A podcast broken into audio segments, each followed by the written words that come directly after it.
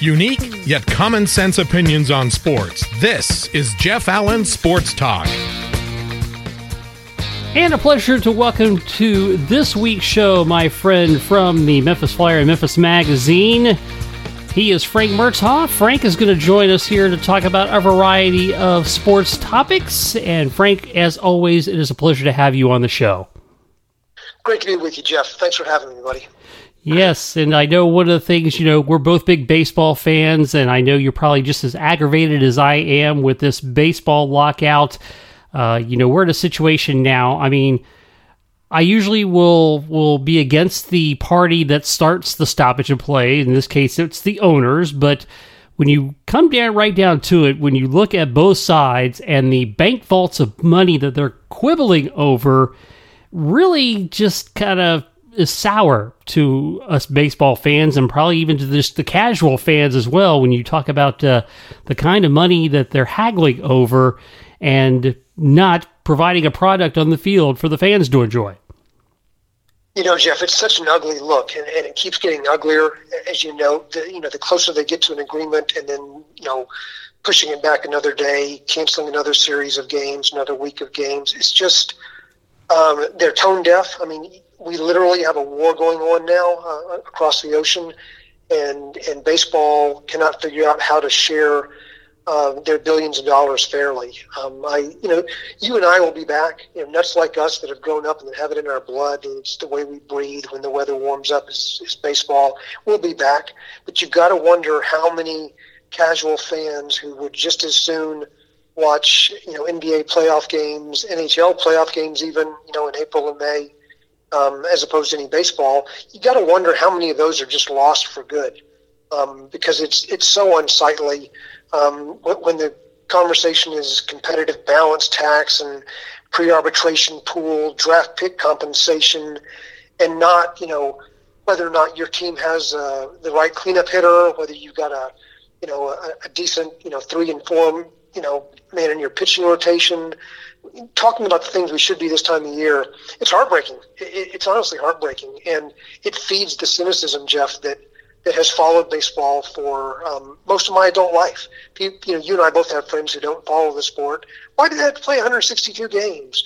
Why do they have to start, in April?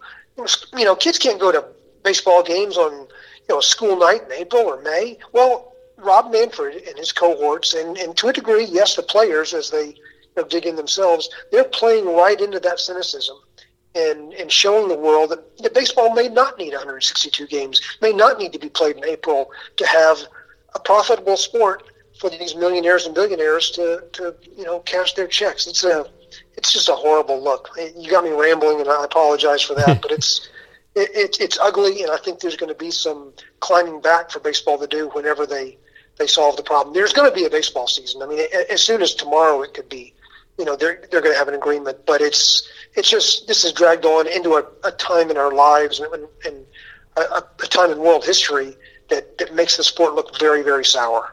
Yeah, and, you know, in some ways, you probably should have seen this coming because you know when you look at the COVID season and how long they took to get to an agreement to to get back on the field uh, at the at, at, at the earliest opportunity, they drug their heels on that. Yeah, yeah, and you know, you bring that up. It's it's something I've, I've mentioned to my wife uh, almost daily that we're just two years removed from actually seeing what the world is like with no baseball in April, in May, in June, into July. It was it was miserable. I mean, it, that was a, a time of, of misery well beyond just spectator sports. But baseball was a component of it, and for for those who are making the decisions and those in the negotiating room to not remember the summer of 2020 and factor that into their negotiations now is you know tone deaf, blind, whatever you know physical metaphor you want to use. That they just don't get it, and um, it's gonna it's gonna harm the sport. You know, I. Um, it, it's going to harm the sport. Um, as I said, you and I will be back. I'm, I'm going to try and get up to Busch Stadium when the Cardinals are back. I'll be here. You know, I, I will be watching the, the minor leaguers play here at AutoZone Park in Memphis. Uh, they're not they're not part of this mess, but it's um, it's a it's an ugly time uh, in baseball history. There'll be some healing to do. Yeah, and you look at you know uh, in in the '94 season when when they shut things down, you know that was a, a bad look, and then you know, in order to recover from that, the steroid era took place, which was another bad look. So they kind of compounded Yeah. their problem. Yeah. You know, you know, and you know they're not going to be able to go to the steroid era again. uh, you know, so That's funny. I saw I saw a tweet earlier today, Jeff, along those same along those same lines, and, and that that's again that's back to to the, the word of the day is cynicism. If baseball needed, you know, inflated, literally inflated ball players knocking the ball out, out of the park um, at um, at ridiculous rates to bring casual fans back. Yeah, I'm like you. What's next? I mean, they're already messing around with the rules. We're apparently going to see rule against shifting slightly larger bases. These silly, you know, small steps baseball's trying to take to make it more interesting. I just I don't buy into it. But it's you you ask the right riddle, and if it was steroids back in 1995, what is it going to be in 22? I, I don't have an answer. Yeah, you know, and I, and and and personally, I hate the shift, but I'm also against banning it because you know you should be able to play your defense. And if you want to put six guys in the outfield, go for it. You know, uh, you know, you know, you Yeah, know. don't get me even started there, Jeff. You know, we're talking about the finest hitters on the planet, and if a, if a Major League Baseball batter hitter cannot make adjustments to hit against a shift, then he doesn't belong in a big league uniform. I mean, this is it, it's not complicated. You know, put a push bunt down the third base line for a left-handed batter. These kinds of things can be done. Uh, and um, you know the, the sport evolves and it, and it, and it changes. Um, it, it, it changes slowly. It's the kind of thing that takes time. You're not going to have a, a, a sport that we saw all the strikeouts uh, and walks and homers, the, the true outcomes last year. It's not going to change in one season, even if they do play 162 games. But over the course of three or four seasons, smart baseball development people, men or women, are going to start teaching the game around um, the trends that are impacting it the most now, and one of those is a shift. So for Manfred and his and his cronies to step in and say we're going to ban a shift or limit shifts, I I find it uh, I find it repugnant. um, but uh, I, I think that's what we're looking at, honestly, um, when we do see baseball again. Yeah, do you think do you think Rob Manfred is going to go down as the worst commissioner in baseball history? I think he's clinched it, Jeff. I, I think he's clinched it. You, you, when you had Bowie Kuhn way back in the '70s, if folks are old enough to remember that, or uh, you know, more recently with Bud Selig, the, the image of him with his hands up at the All Star game, not knowing what to do when they had to call it a tie. You always felt like those guys had baseball in their hearts and had the interests of the sport in their hearts. Rob Manfred just seems like a combative, uh, angry um, lawyer who um, who needs to win. In his view, win.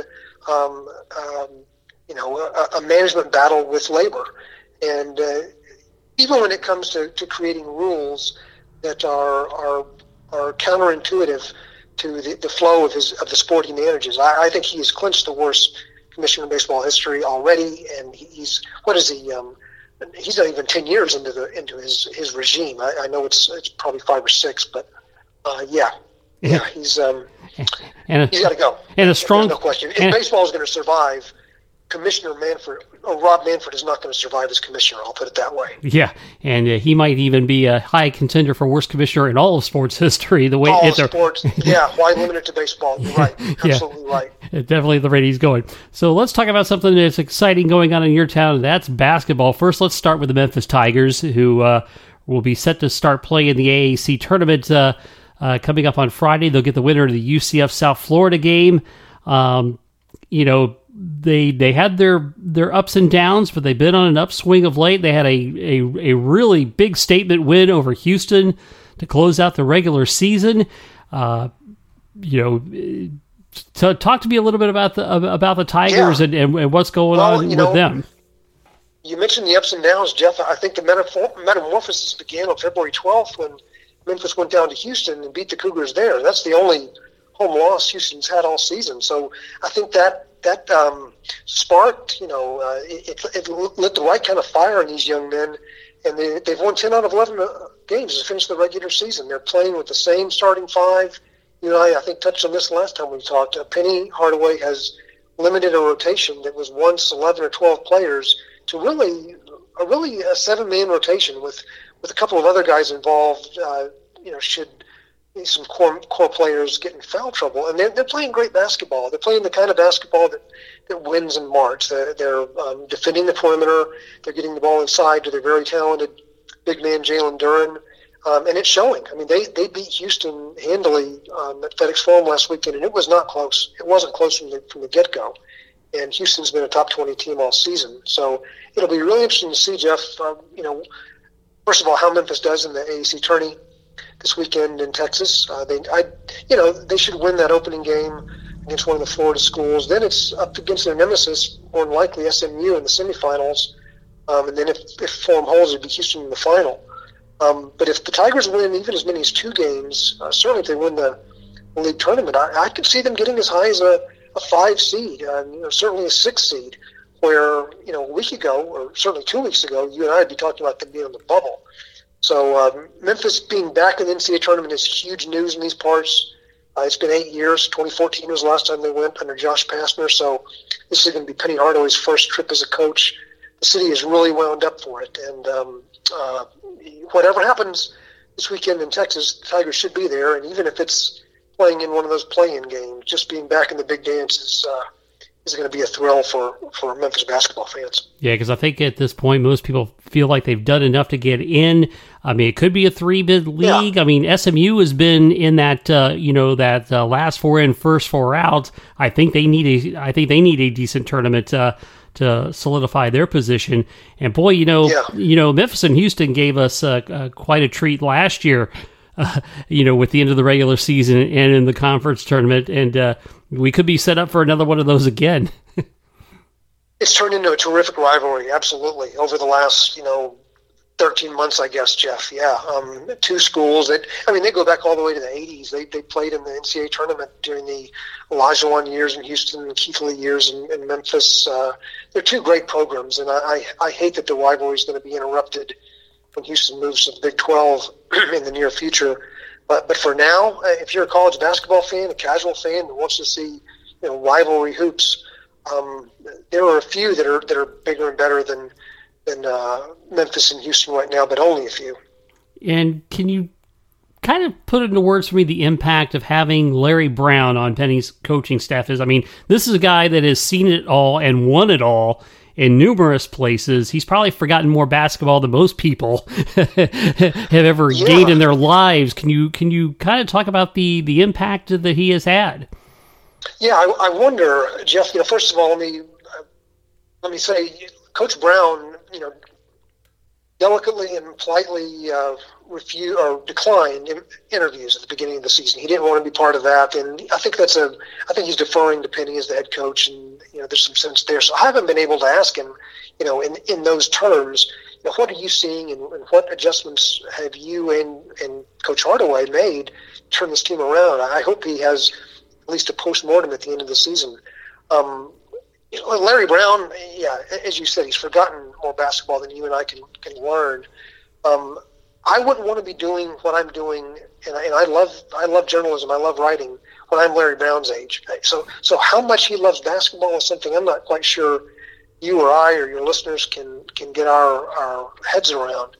But um, he's uh, you know he, he's active on the bench. I'll say that. You know my seat uh, up on press row is just a few feet from Coach Hardaway and Coach Brown. He's active. He's involved in in the uh, the timeout huddles he will be up on his feet, um, barking defensive calls. Um, so Larry Brown's played a role. I, I, would like to get his honest impression, and, and Penny's, you know, and Hardaway's too. Uh, honestly, um, um, for what he's he's meant to this team, but um, it, has been interesting because you know you and I were old enough. I look at, at Larry Brown sitting on the bench, and I think in 1988, and and he was a veteran coach then. Jeff, you know, he was he had been around back in 1988. Then you flash forward to 2004. He was an old coach, at least in my view. Larry Brown was a was a was in his golden years in 2004 when he won an NBA title with the Detroit Pistons, and here we are 18 years later. He's he's a remarkable basketball lifer. I'm not sure lifer can be used for anybody else in the way it, it, it has been for Larry Brown. Yeah, you know, and uh, I got a great Larry Brown story for you. You know, because back in the '90s, uh, when he was coaching the Indiana Pacers, and they had some uh, uh fierce uh, uh, playoff battles with the Orlando Magic, and during the, during one of their visits to Orlando, I was producing a morning sports talk show, and we we called the hotel and and got through to his room. He did not use a fake name, and wow, and uh, he you know he answered the phone and uh, he goes, I don't think anybody wants to talk to me. And of course, he, we woke him up, and and and so so he wasn't really happy about that. But I said, but I said, no, no, we like to get the opponent's perspective and all that stuff. And he went on, and boy, when he went on, he was like, you know, the light went on, and he was just a a great guest and a perfect gentleman. But uh, you know, he's he he That's is remarkable. He, yeah, he yeah, and it doesn't surprise me. I mean, that that, that that sounds old school. I mean, that's the way it Larry Brown growing up coaching in the ABA in the '70s and you know, in the '80s. That's what that's that's what you, what coaches would do. They'd pick up the phone and, and talk to a reporter. Uh, it's, the layers we deal with now. That's it seems uh, it's it's hard to imagine. Yeah, I'm glad you I'm glad you woke him up. Yeah. Did Orlando win the series? Who won that series? Yeah, that was a that was year Orlando won the series. Uh, so yeah, awesome. yeah, that was a, that was that was good. That was quite. you, you contributed to the to the effort. Yeah, what? Yeah, and I think also I think somebody uh, during that series also pulled the fire alarm in the Pacers hotel too. Uh, during one segment, so I, I think I think they had a lot of things going. You're not going to own up to that, Jeff? Not my not my fault. I'll I'll I'll cop I'll cop to the phone call, but not the not the fire Right. alarm. That's Um, funny. Yeah. So the the pro team in town, the Memphis Grizzlies, uh, they're having a nice uh, season as well, and uh, number two in the uh, Western Conference currently. And you know, and I'm I'm not a big NBA watcher, particularly in the regular season, but Ja Morant, I'm a huge fan of his. That guy is that's that's got to be a treat to watch him play on a regular basis. Jeff, he is remarkable. Um, if your listeners have not seen a, a you know 48 minutes of Ja Morant, I would advise them to turn a game on, and th- they'll only need about 10 or 12 to see what you're describing. He is a, a remarkable athletic talent with basketball skills, and, and those two those two things don't necessarily go together. He's, he's a, a remarkable athlete. You know, jump through the roof, uh, fast, quick, and he's also you know blessed with the kind of basketball skills we see in very few men uh, his shooting ability from long range, uh, you know, his ball handling.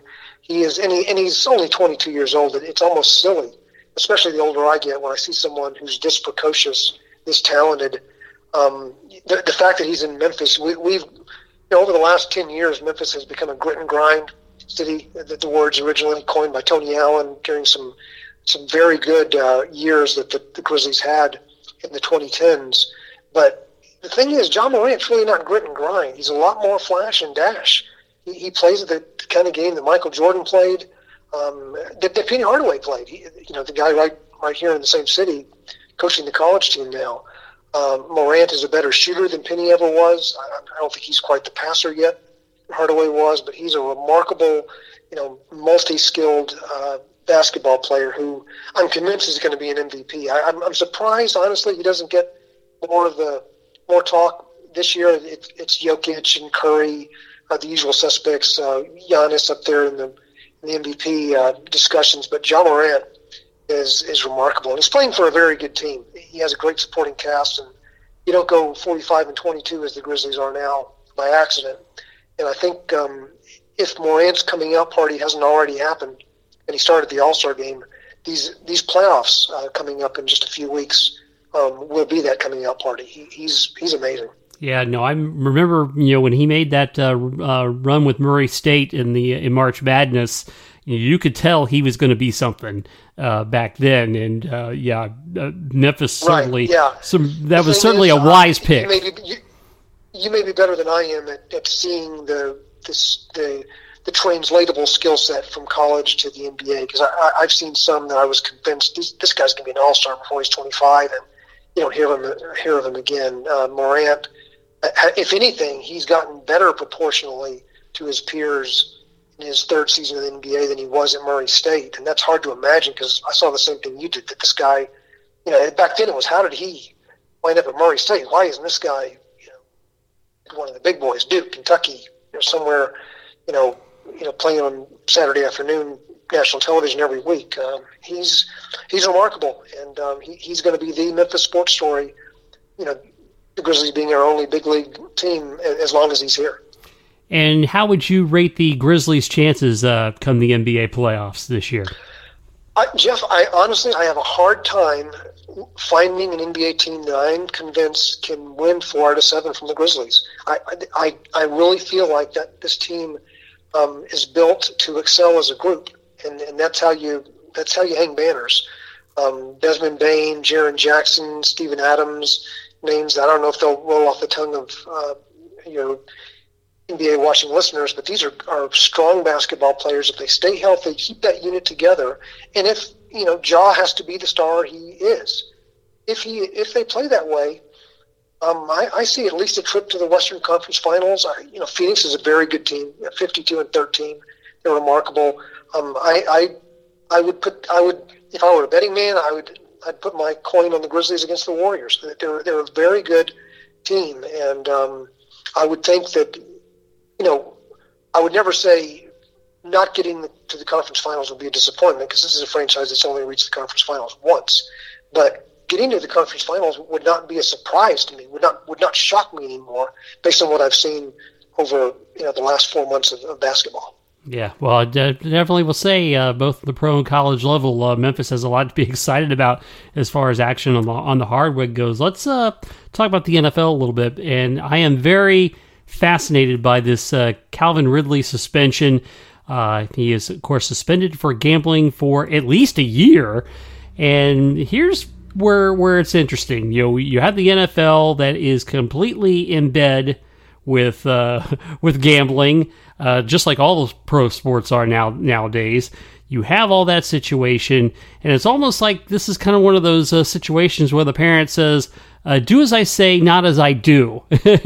you know, uh, yeah. You know, it's it, it, it is very odd. And then you look at this suspension versus some of the um, assault uh, allegations against players right. and and, and right. things like that that are far far shorter.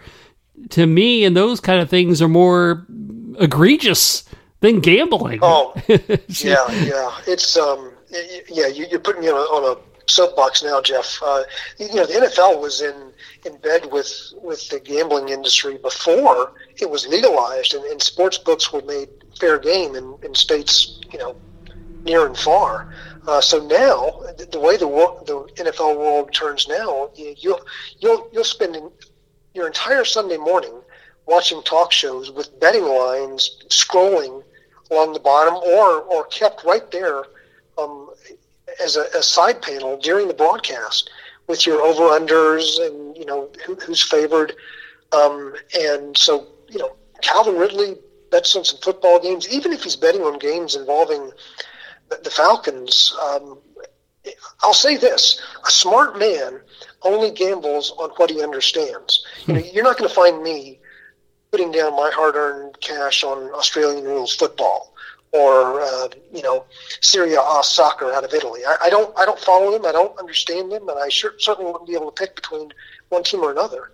Calvin Ridley knows football. He, he knows the NFL, and I, I, only use his name because he's the one in the, in the, in the you know the spotlight right now. But take any professional athlete in any of these sports. What do they know best? It's the game they play, the leagues in which they play. So the, the likelihood of one of them saying, you know, I'm going to I'm going to put a grand down or, or maybe five grand down on on a on a ball game that I that I feel I'm convinced I know who will win. I mean, that, for the NFL to raise its hands and say, I'm astonished, I'm shocked that this is going on. It's the famous scene in Casablanca. It's, it's absurd. And Roger Goodell is, is trying to act like it's 1963, and, and you got Paul Hornung and Alex Karras you know, associated with casinos, so they get suspended a year. You can't do that here in 2022. It's it's a it's a different world entirely, and um, you know I, I find the Ridley story to be almost quaint, and I would imagine he'll appeal. I'll, uh, I would think the NFLPA is going to have an appeal system set up for a case like Ridley's, and these these kind of uh, transgressions, you know, we're going to have to do determine if they are in fact transgressions because as you say there there are there are a lot worse uh, crimes being committed by professional athletes that are getting you know slaps on the wrist. What Calvin Ridley is paying for, you know, what the NFL is promoting. It's it's absurd. Yeah, no. How's that for a soapbox? Yeah, yeah, no. I, am absolutely with you on that. It's kind of funny because yeah, you you mentioned something very interesting about you know the NFL even before the uh, the, the glorification of of gambling. Uh, you know they've always kind of been in that uh, that wink wink nudge nudge nudge, nudge kind of thing with, with it where they where they speak out against it but they're behind the scenes with it you know?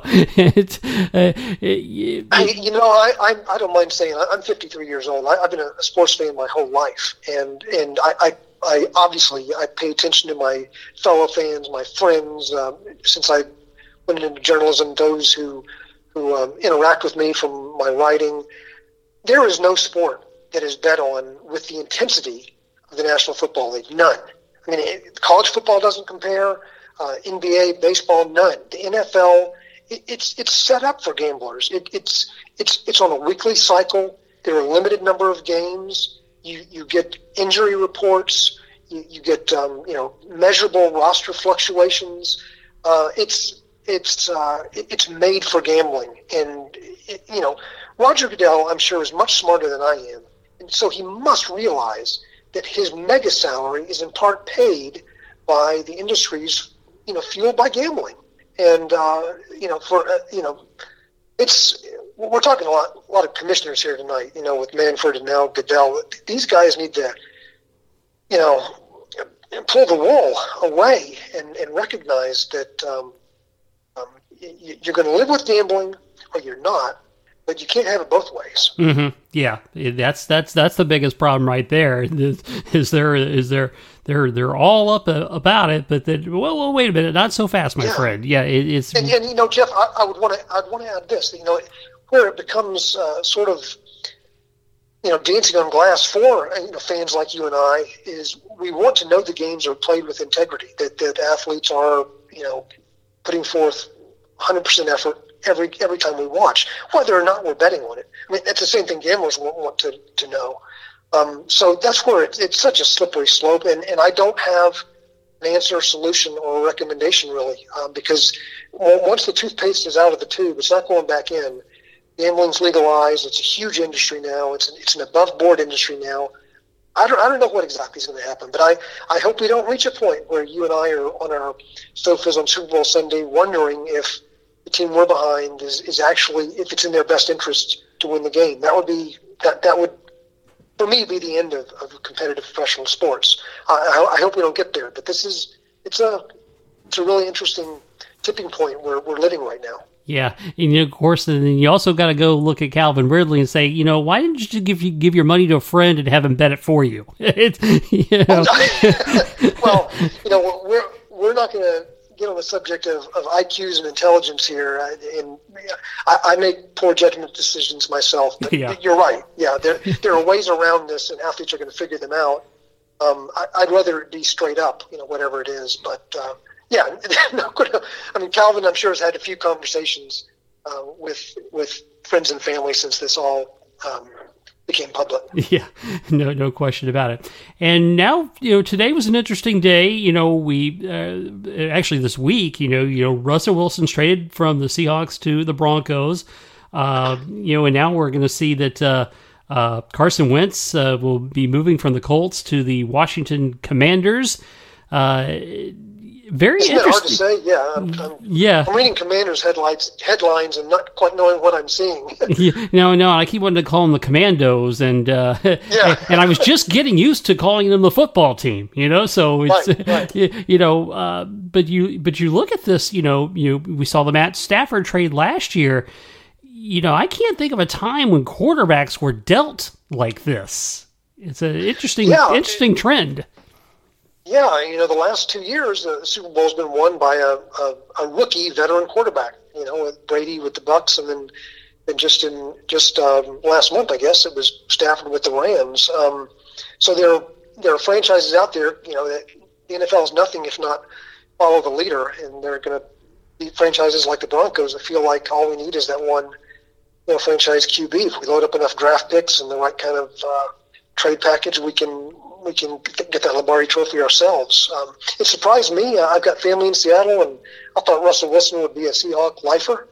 Um, but uh, yeah, I mean, it's what a different landscape we have with with the NFL. With you know Drew Brees recently retiring, Ben Roethlisberger now now off into the sunset. Um, uh, I don't think you know Carson Wentz moving to Washington is going to going to tip the apple cart too much, but it, it's um, it, it's it's somewhat re- reminds me of the transfer portal in college basketball, where what you see in your team's final game of the season one year may be very different from what you see at the opening game of the next season. And when you're talking about NFL quarterbacks, the, the only real face of, of any franchise, it's significant. So uh, yeah, what's next? Aaron Rodgers, I know, is going to be wearing a yellow helmet. That's that's about all I can guarantee. Uh, yeah, well, but but to me, it speaks it speaks very interesting because now you're seeing stories. Well, the Vikings might deal Kirk Cousins, and and it's it's very interesting to me because I think this really speaks to the to the to the lack of quality of of really great NFL quarterbacks. I think that's what what what this uh, kind of typifies no us. You know, I mean, yeah, yeah, no question. And, when you got guys like like Brees and Roethlisberger who held down two of the precious, you know, 32 positions there are in the world, NFL quarterbacks, um, for more than a decade, when they step aside, that's just two more openings. And uh, we are learning that, that college football doesn't produce starting NFL quarterbacks at the rate that they are are, are now, you know, retiring and, and moving on. And um, it's uh, it's the most premium position in sport. It's the most famous position in sport. The,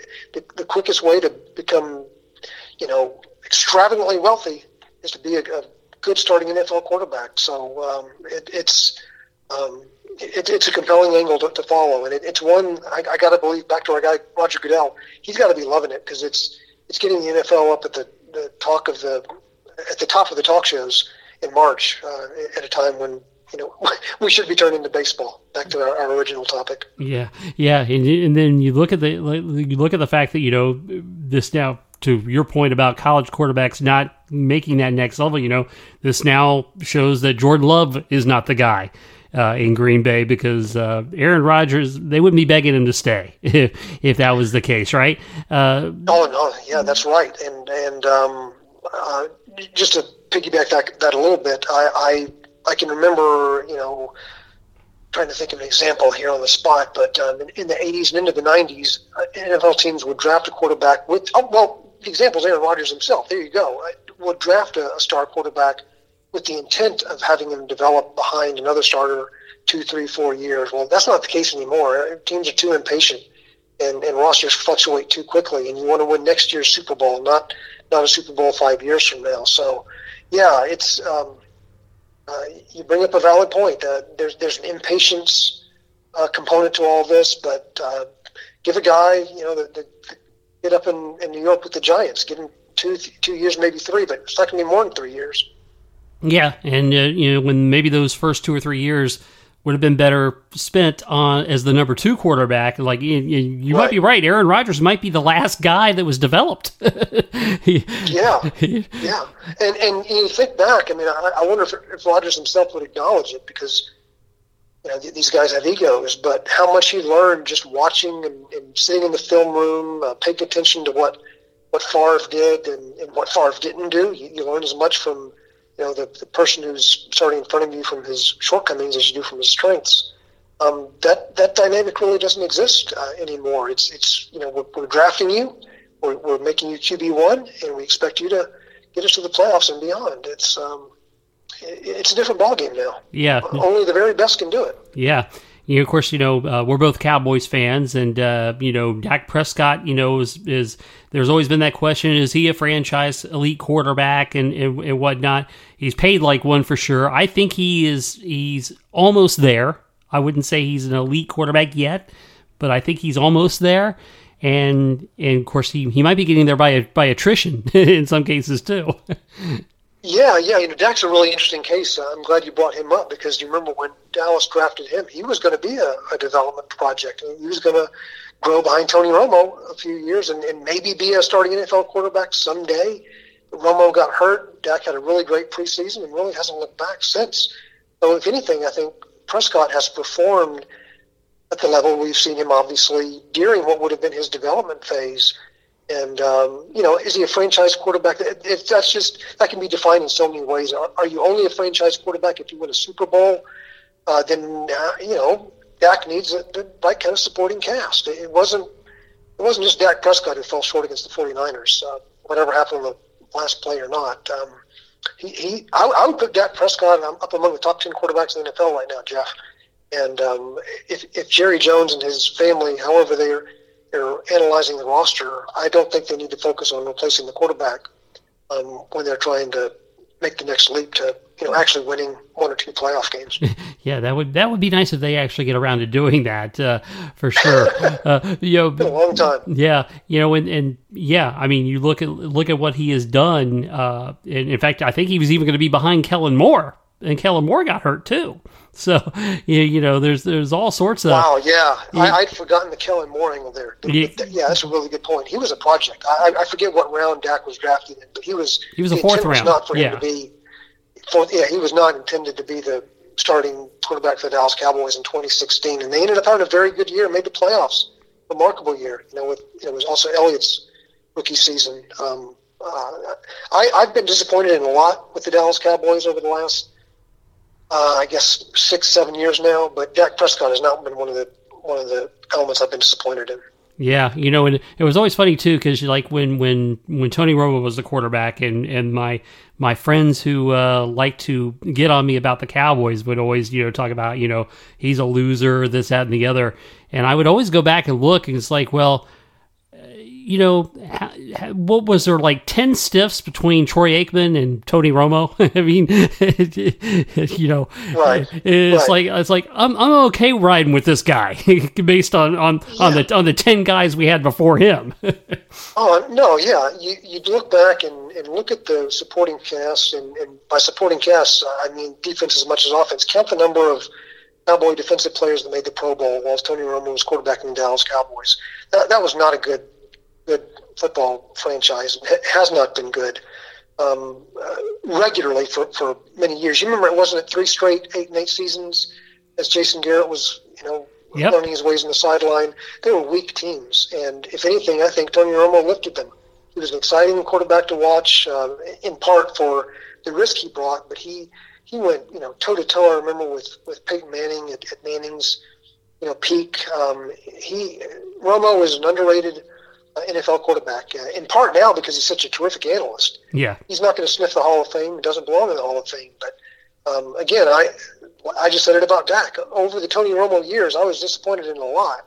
But Tony Romo wouldn't have led the, my list of disappointments by any stretch. Yeah, and uh, yeah, no question about it. And uh, yeah, it, it just goes down you know the NFL is a quarterback driven league, and, and, and there is not two ways of, two ways about that. And and if you don't, yeah, have... and, and, they're gonna they're gonna take the blame and get the credit, but that doesn't that doesn't necessarily mean they're 100 percent responsible, you know, for the blame or, or the credit. But as you said, it's and, and as I noted with our earlier talk about franchise quarterbacks, uh, uh, there is no face of the franchise in any sport like a quarterback is in the NFL. So that's that's that's part of the duty. And Tony Romo fell um, woefully short if you're, if you're measuring by by Super Bowl appearances, and um, that that's you know he's got to live with that legacy. But I I have happy memories of Tony Romo also. Yeah, me too.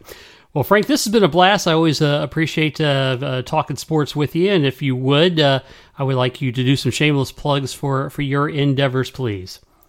Thanks, Jeff. Yeah, I've really enjoyed it. Yeah, uh, your listeners can go to memphisflyer.com if they're interested in Memphis sports, and that's where you're going to find my regular work covering the Tigers, or soon it'll be the Memphis Redbirds uh, baseball operation, and I'm still selling books. Uh, please uh, consider Trey's Company. It's a, a, coming of age story. If if your your listeners like Stand by Me uh, or, or, The Sandlot, it's that kind of book uh, about a, a, childhood summer um, in the early '80s. Uh, Trey's Company. You can find it on Amazon.com, and it's hard to sell books these days. If you got readers out there, uh, please give it a shot. And by the way, I think you told me before that that this book was loosely based on your growing up. Um, how much? How much? It, go ahead. I'm sorry. No, yeah, it was loosely. I um, I spent some summers in uh, Cleveland, Tennessee, East Tennessee. Jeff as a boy with my grandmother, my widowed grandmother, and so that's that's sort of the, the nuts and bolts of, of the tale. Um, it is it is loosely based. It is entirely fictional. Um, I, I the characters are, are amalgams of, of kids I knew when I was a child, and uh, the, the the adults in the story are um, are versions of, of my grandparents, my my a great aunt I had. Um, but it, it is it's a work of fiction. But but but that's how you that's how you captivate listeners. I think I think Trey Milligan's story is a lot more interesting than Frank Murtaugh's would be to someone shopping for a good book on Amazon. So that, I think that would be my my pitch as far as the as the as far as the autobiographical content's concerned. Right. Well, we like Frank Mur- Murtaugh's story, talking sports on on the program as always. We appreciate it, Frank. Thank you. Thanks a lot, Jeff. I really appreciate being with you. And we'll be right back with a TV theme right after this. Central Florida, we're back. It's the second annual Apopka International Jazz Fest, starring the iconic Jeffrey Osborne. Jeffrey Osborne. With special guest Hiroshima, saxophonist D. Lucas, and Grammy Award winner Nestor Torres. Saturday, March 19th at the luxurious Apopka Amphitheater. Early bird tickets on sale. For complete details and tickets, log on to Apopka Jazz Jeffrey Osborne. Baby, stay with me tonight. Get your tickets now.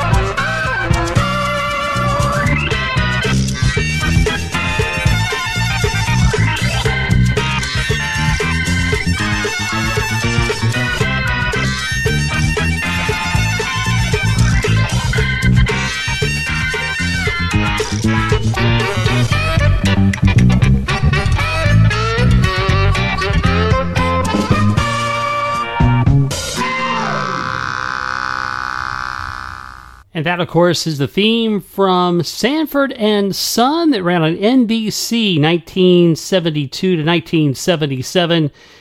And uh, it was based on a British sitcom called Steptoe and Son. That aired on the BBC in the 60s and early 70s. Of course, Sanford and Son, known for its edgy racial humor, running gags, and catchphrases. It was a series adapted by Norman Lear, and it was considered NBC's answer to CBS's All in the Family and has been hailed as a precursor to many other African American sitcoms. It was a ratings hit throughout its six season run, uh, in the top 10 for five of their six seasons. Uh, the, of course, the uh, role of Fred G. Sanford, played by the great Redd Foxx. Uh, he, he was a,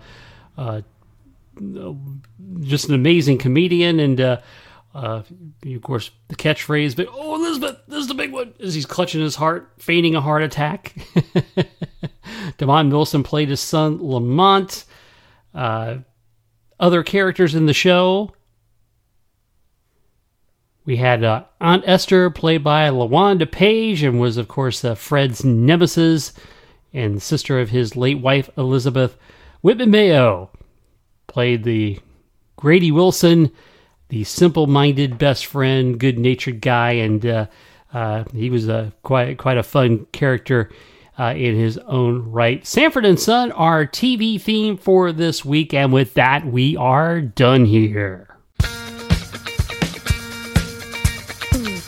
Thanks for listening to Jeff Allen Sports Talk. Follow Jeff on Twitter at Jeff Allen underscore 88, on Facebook at Jeff Allen 88, and the website jeffallensportstalk.com. And you can reach out to the show anytime by email, jeffallensportstalk at gmail.com. Jeff Allen Sports Talk is brought to you exclusively by Kramer's Salve for Dogs. Does your dog itch, suffer from debilitating skin allergies, or trouble hot spots? We have the solution using the healing power of neem. Kramer Salve is a safe and natural approach to help your best friend live an itch free life. Go to kramersalve.net to order today with new low pricing. That's K R A M E R S A L V E dot net.